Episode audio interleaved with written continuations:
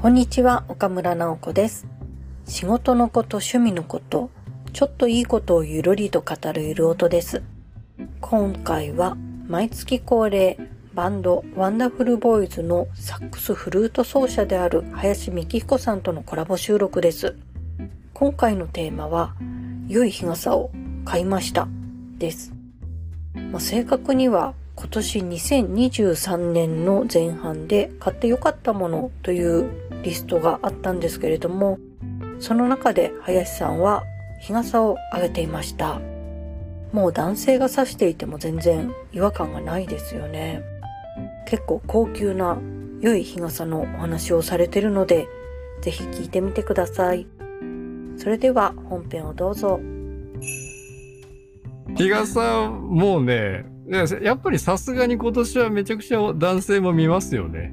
いますいます、ね。普通に折りたたみ傘でももうそれを笑ったりはしないみたいな、もう命を守るために刺してくださいみたいな。なんか銀色の人も多いし、うとかん。イオンとかでも売ってましたし、もう一回使った人はみんな、あ、もうこれ楽なんだって分かってるんだけれど、みんな使えばいいよとは思ってますけど、うん去年まで2年ぐらいモンベルの折りたたみ使ってて、で、やっぱ楽なんですけれど、開く閉じるがめんどくさくなってきたっていうことで、一回長傘にしてみようというので、これまたアウトドアメーカーで、もう10年以上前に出ているものらしいんですけど、ドイツのメーカーでユーロシルムっていう、なんか4種類ぐらいあってすごい分かりにくくて、どれがどれなのだろうっていう、長さが違ったり、ちょっと付加価値がいろいろあったりして、それの一番シンプルなモデル、ライフ、ライフレックスってやつが、これが7000円から8000円の間ぐらいで売ってました。へえ軽い。軽いのが一番メリットとして感じられるところですか？メリットはね、これほんと使った人しかわかんないんですけど、あの、刺してて風吹いた時に、風がなんか、ん抜けていくというか、うーん風で煽られにくい構造をしてるっていう歌い文句なんですね。で確かになと思って。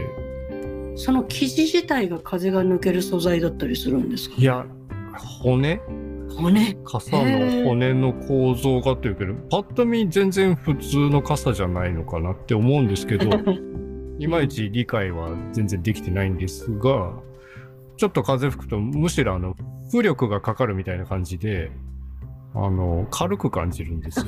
より軽量感みたいな、普通はこう結構横に持ってかれるとか、はいはいはいこっちが頑張んなくちゃいけなくなって、しんどいというか力が入るんですけど、かえってこう軽くなるっていうのが、これは使わんとわからんわ。持った人だけああってう風に煽られた人だけが分かる感じんなんかそういう感じはありますね。へえこれはでもどうやって見つけたんですか？これもね、まあアウトドア系の人のいろいろ見てる中で、まあ目にはついてたんですよね。1年ぐらい前だったかな。はいただ長傘だしなと思って折りたためないし、当然。うん西武兼用ではあるんですか？そうですね。まあ別に雨濡れてもただの傘ですし。へえ一年間寝かせてそうですね。まあ今年、いつだっけかな春ぐらいに買ったのかななんか4月ぐらいに、よし、買おうと思って。今年の夏はこれで行こうかと、うーん。で、実際考えてみたら、そんなに折りたたむ場所ってどれだけあるんだろうって思って、あんまりないなと思って、音楽教室行くとしたら家から出て、うん。まあ電車とかでは畳みますけど、またすぐ開くし、教室着いたらさっきのあれじゃないですけど、引っ掛けとけばいいわけで、ね。クリッパーで引っ掛けて、また持って帰ればいいわけなんで、いっかってなって。確かになんかどっかお店とか建物に入ることが多かったりとかお客さんのとこに寄るとかだったら気にするかもしれないけどうーん。もう自分の場所を行き来するぐらいだったらなんか絶妙な長さで、いわゆる雨傘の長い男用の長い傘よりはちょっと短いんですよね。何センチだっけかな ?58 か58センチぐらいだと思うんですけど、60あったかなって今思ってるんですが、思い出しました。これの、すごい高いハイブランドですよねっていうアウトドアブランドがありまして、はい。アンドワンダーっていうメーカーがあるんですけれど、そこの店に1月ぐらいに行った時にあったんですよ、この傘が。で、開いてみたら、すっごい軽いっていうのと、いいなってなったけど、アンドワンダーモデルで、なんか標準のものより4センチか5センチ長いモデルってなってるんですね。だからよりこう、リュックとかを持ってるハイカー用に大きい仕様に変更されてるっていうモデルだったんですけど、あそこまで大きくなくていいなっていうと、で、アンドワンダーモデルが1万1000円で、いい値段で。標準のモデル、大元のやつ、ユーロシルムが8000円だとして、うん。もう3000円を4センチか、みたいな感じで、うん。確かに。標準でいいかなってなって、で、標準を買いに行こうって思ったのが春ぐらいですね。今、あの、リンクでいただいてたヨドバシのところって、見てみたら64センチ、長さ64センチ。あ、結構ちょ。っと大きめ。今持ってるのもそれぐらいですかね。それだったはずなので、ねえじゃあ、アンドワンダー、あとこれにプラス4、5センチ大きいタイプだったと思うので、結構大きい。うん。の割に200グラムぐらいなので、むちゃくちゃ軽いですよね。ああ、本当だ。まあ、ちゃんとあの、外が銀で中が真っ黒なので、照り返しも一番、まあ、組み合わせとしては、熱くないよモデルですが、まあ、熱いですね。ああ、今年はちょっと、もう空気がもう暑いから逃げ場がないというか、どう超えてますね。そういえば、なんかこの間、ツイッターでちょっと見た記事で、気象庁のいろんなデータってもう大正の頃から、明治の頃からかな、ずーっと残ってるのがあるらしくって。はい。で、なんか、芥川龍之介さんが、まあ自分で亡くなっちゃった時の記事で、まあ暑いからしょうがないよね、みたいなことが書かれてたのを見て、でもかといって昭和2年とかだから、うん。まあその頃の暑さだろうと思って、なんかその人、気象庁のデータを見に行ったら、はい30度超えが10日ぐらい続いてて、亡くなる2、3日前も35度とかになってて、それはそうかってなんかちょっと納得しちゃったのが最近ありました。エアコンもないです。そうですよね。扇風機さえも、まあ、あるとこにはあるけど、熱風だし、それを見つけた人もすごいけど、それはそうだなってちょっと亡くなっちゃったこと自体は悲しいことだけど、うんなんか暑さにやられてる感じって共通項としてなんかわかるというか、あの暑さはそうだよね殺人的なみたいなのは思いました。だから人間活動できないんでしょうね。もうね。いやー、だから今よく社会が動いてるよなって思いますもん。なんか目の前の工事現場とかでも、普通におじさんとかお兄さんが作業してるから大丈夫かなと思って、茹でガエルじゃないけど、だんだん慣れちゃうんですかね。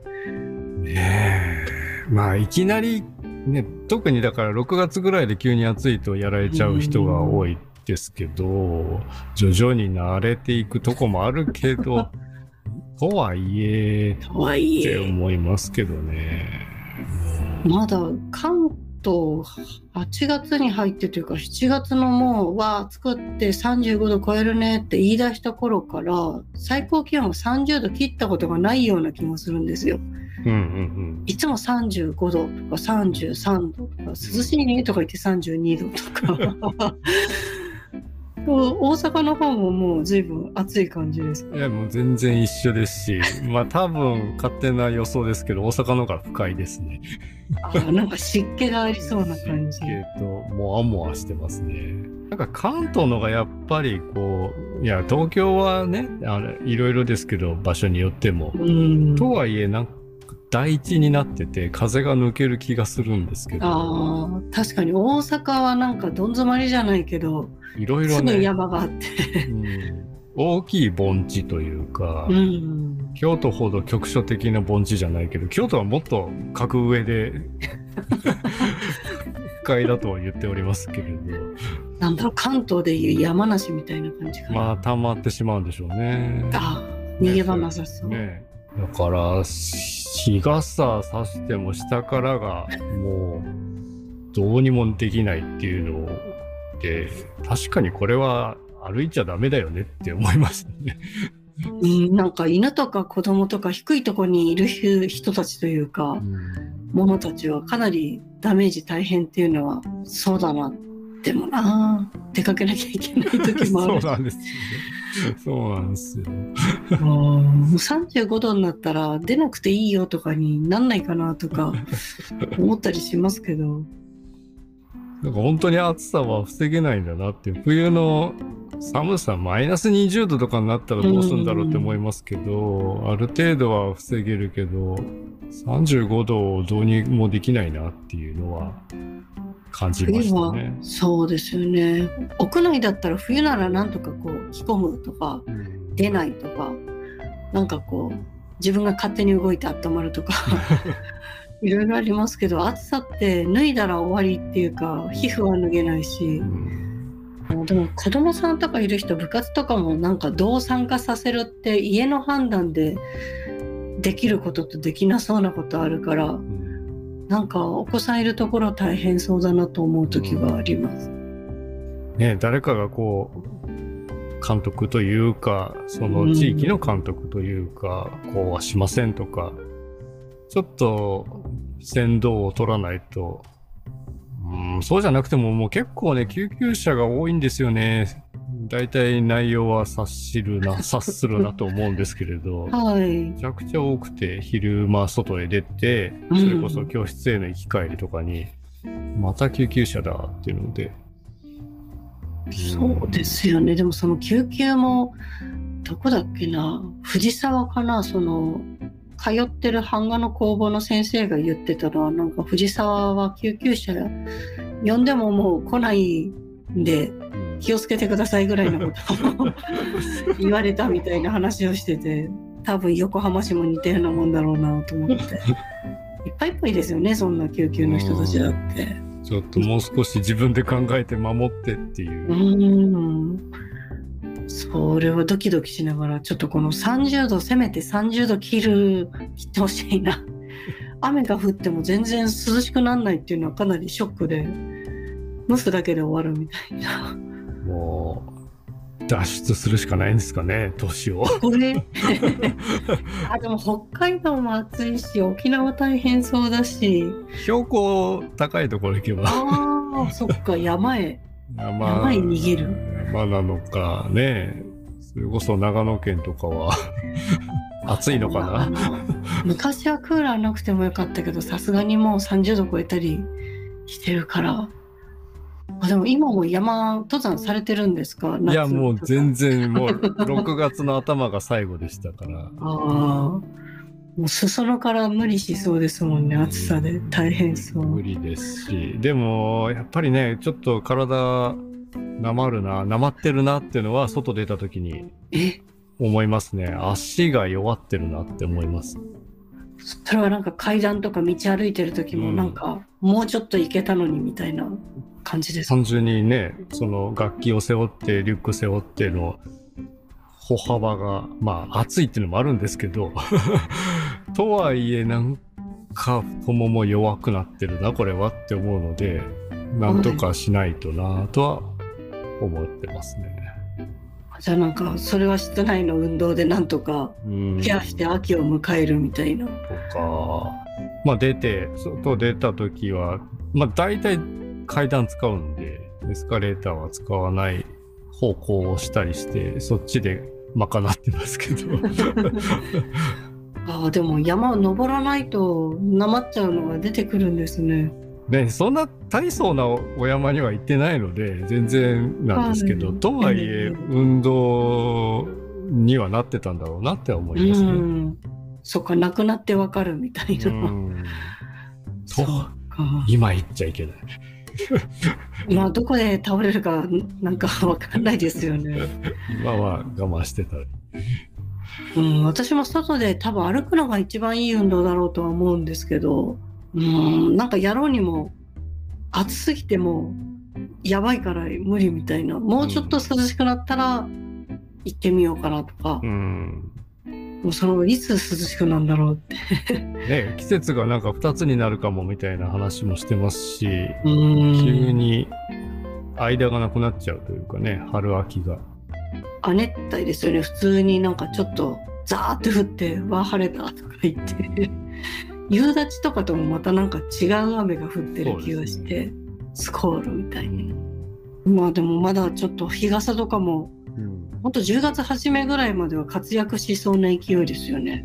使うでしょうねって思ってるし、ね、ちゃんとしてる人は、あの、秋とか冬でもうん。日傘をね、まあ紫外線は降り注いでるからっていう話で、まあ、あそっか。オールシーズン使ってもいいんですね全。然いいと思いますし、まあそれが、晴雨兼用であれば、とっさの雨にも使えるし、うん。長いし、あ、長いのいいですね。長いのの、なんか使ってみて、あ、いいなって思ったのは、やっぱり早いですね。開けるのも閉めるのも、うん、パサってやるのが。ああ、パキッパキッとかやんなくていい、そうなんですよ。で、それがついている自動のね、ワンタッチボタンついてるやつ、開閉式のやつは、いいなと思うけど、その分重いんですよね。うん、そうですね。あとなんか変に力がうん。いる。ストレスがどっか一個かかっちゃう感じは。ありますね。うん、故障のリスクもある。あ確かに。あれ開閉しなかったら何の機能もないから。じゃあシンプル構造の方がいいかってなると、あ、最適解だな、今はって思ってるんで。ああ。そっか、それリュックに突っ込んだりすることはなく、大体手持ちでいる感じなんですか？このユーロシルム微妙に面白いんですけど、メッシュ型の鞘みたいのがついてるんですよね。しまえるんですか？あの、しまえるんです。鞘じゃないけれど、本当に。だだ。雨に濡れてびちゃびちゃになっても、まあ、その中で通気もするよっていう形の鞘がついてて、ああ、周りに水気を飛ばさないための作用なんもですかありますね。ええあ、それ便利ですね。それで8000円ぐらいならなんか、すごいお買い得な感じがします。なので、肩掛けしておくとか、まあ、リュックにさせるんだったら、リュックのあの横にペットボトルとか入れるタイプのはいリュッ。クがあれば、僕はそれ刺して、さっきのクリッパで、こう、固定してます。あなんかちょっとネギみたいに。そうですね。なんか刺さってこう、こういけそうな、引そうなんです。き抜いていけそうな引き。抜くこともできる。けれど、パッと見、あの人は、あれは傘なんだろうか、何か武術でも習ってんだろうかみたいな。武器か。うん。ちょっと不思議な棒が突き出てるので、まあ棒の行き先、こう、回転するときとうんか電車乗るときに。人に当たらないようにの注意だけ必要ですけど、結構ね、それで刺しちゃうとね、手離れもいいので、ああ、そっか。一番その長傘で気にするのは、その、両手が開かなくなっちゃうっていうのが一つ嫌だなと思うとこだったんですけど、それだとリュックさえあれば 刺しておけるみたいな。もあるし、軽装だったとしても、あの、孫悟空の如意棒みたいな感じですね。ちゃんとケースがあるので、これ斜め掛けのなんかがケースになってるんですか？斜め掛けもできる長さが十分あるし、片方、右肩だけにこうかける感じで、まあそれと一緒にこう、トートバッグみたいな女性のカバンとかかけちゃえば、はい。まあ落ちることはないので、なるほど。あ、でもそのケースだけ買ってもありなのかな。ケースだけ売ってないんじゃないかな。ダメかななんか楽天とかでケースだけ売ってないから。まあ楽天はわかんないけど、メルカリとかで探したら、もしかしたら、ね、傘本体壊れたけどケースだけ出しますみたいな人が。いるかもしれないですけど、しれない。ケースだけ売ってほしいな。他の汎用性でダメかな。いや、あの、なんだっけかな、ユーロシルムの日傘じゃない普通のカラーの傘がいっぱいあるんですけど、はい。それにも確かケースついてたんじゃないかな。えー、親切設計ですね。基本的にそういうアウトドア用、そっか。持ち運べるようになってる。うん、そこがベーシックになってると思うので、うん、あじゃあちょっと後で見てみよう。メーカーさんに行って。